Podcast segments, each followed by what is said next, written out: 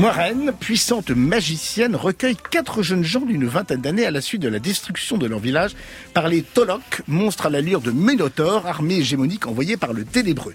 Car parmi ces quatre rescapés, notre héroïne espère que l'une ou l'un d'entre eux se révélera être la réincarnation du dragon, un héros tout puissant dont la prophétie affirme qu'il pourrait être à l'origine soit de la fin de l'humanité, soit de sa survie. The Wheel of Time, une série en 8 épisodes disponible sur Prime depuis le 19 novembre, une série en forme d'odyssée épique et magique et presque philosophique, car cette fameuse roue du temps qui nous emporte définitivement dans le sens unique de sa révolution, ne rêvons-nous pas un jour de la voir inverser son cours et nous libérer enfin des limbes de la mort? The Wheel of Time, annoncé peut-être un peu précipitamment par la chaîne, comme le nouveau Game of Thrones. Prête serment, Moiren Sedai. Je jure de ne jamais dire de mots qui ne soient vrais. De ne fabriquer aucune arme destinée à tuer. Et de ne jamais utiliser le pouvoir de l'unique comme une arme. Tu sais ce que veut dire Sedai en langue ancienne? Servante de tous. Ce sont elles qui servent le monde. Je n'ai pas choisi ce chemin, mais je le suivrai. Où allons-nous? À deux rivières.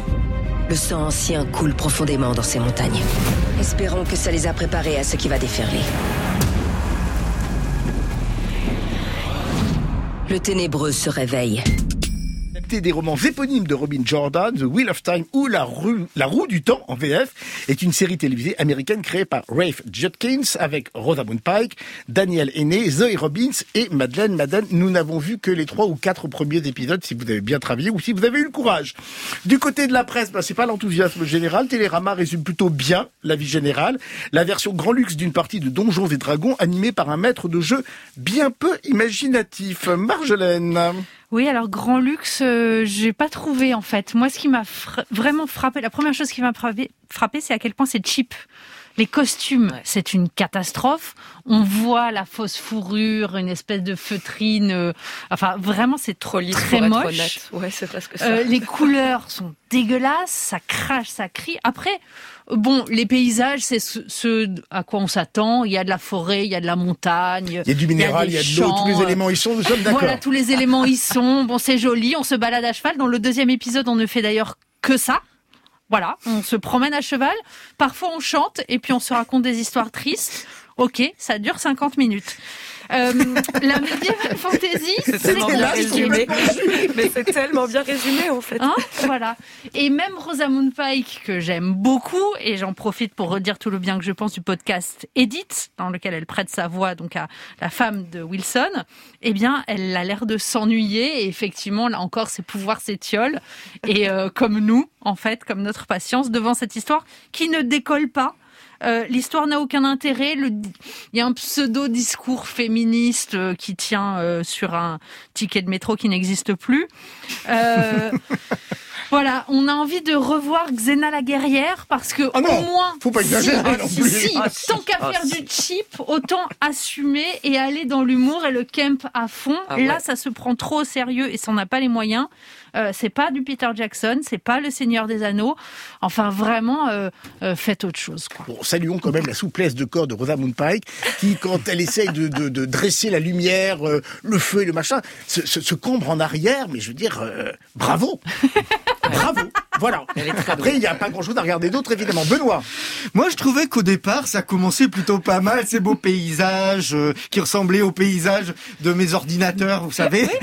Encore non, mais c'était c'était c'est beau. Et puis ces personnages, ces peuples qui vivent dans des villages assez sympathiques. C'était la petite maison dans la prairie qui rencontre la fantaisie. Moi, j'aimais bien ça au début. Je trouvais que c'était pas mal. Et puis on consultait quelqu'un pour vous débarrasser de la petite maison dans la prairie. Et puis ça dure. Non, j'aurais pu, non, j'aurais pu citer Dr. Queen si vous voulez.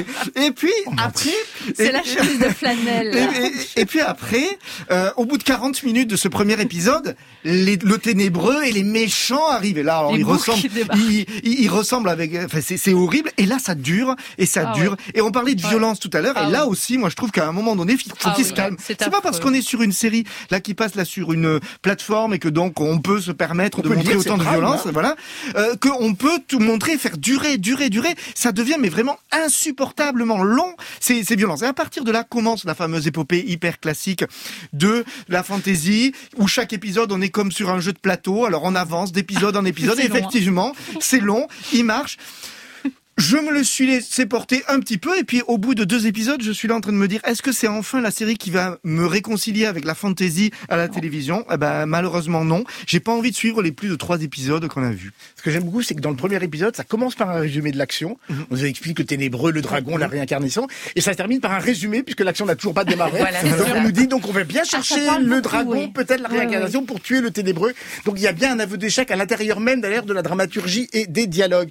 De quoi vous voulez sauver un tout petit peu cette roue du temps? Ah, malheureusement pas du tout, parce qu'en plus elle essaye de marcher sur les plates-bandes euh, d'une de mes séries préférées qui est Game of Thrones et c'est tellement sur laquelle visible. écrit un remarquable ouvrage. Remarquable, je ne sais pas, mais en tout cas j'ai écrit, mais et voilà, c'est tellement visible en fait que ça en devient risible jusqu'à cette réplique d'ailleurs, You Know Nothing, qu'on entend dans l'épisode 3 et qui fait écho à l'une des plus célèbres répliques de Game of Thrones. Donc bref, moi je l'ai toujours dit, ce qui m'intéresse davantage dans Game of Thrones que l'héroïque fantasy, c'est la nature des relations entre les personnages et les tensions géo- géopolitiques qui en découlent. Et là malheureusement, bah, j'accroche pas du tout avec les personnages puisqu'il manque d'épaisseur, il manque d'humanité. Les acteurs, ils font bien ce qu'ils peuvent pour les interpréter, mais de toute façon, dès le départ, la série a choisi de miser sur le décorum et sur l'action au détriment des personnages, de leur psychologie euh, et des intrigues qui sont pas très épaisses hein, en réalité elles non plus. Donc voilà, je- Comme le charisme des comédiens, faut mais dire les bon, choses. voilà, mais, mais je vais vous donner un exemple précis. Dans le premier épisode, les, les principaux pe- personnages donc qui ont été euh, on leur jette tout de suite des gros trolls euh, à la gueule. Donc on les voit se battre et, et se défendre, mais puisqu'on sait pas grand chose d'eux, en fait, ben on, on les regarde juste se battre et se défendre, quoi. Donc euh, vraiment résultat zéro. On est toujours dans la démonstration de force, y compris euh, dans les dialogues, et ça va pas en s'arrangeant. Donc voilà, moi j'ai vraiment un gros problème de crédibilité, quoi, face à cette à cette série. Et, et pardon, j'y reviens, mais là où Goth était réjouissant et, et, et, et gagnait son pari, c'est que c'était pas juste haletant ou juste sanglant, c'est que c'était intelligent, c'est que c'était précis, c'est que c'était fouillé, et qu'il y avait un effet miroir évident entre la fiction et la réalité. Là, on la cherche, hein, vraiment. Un petit tour et puis s'en va. C'était le destin de la roue du temps, diffusé sur Prime.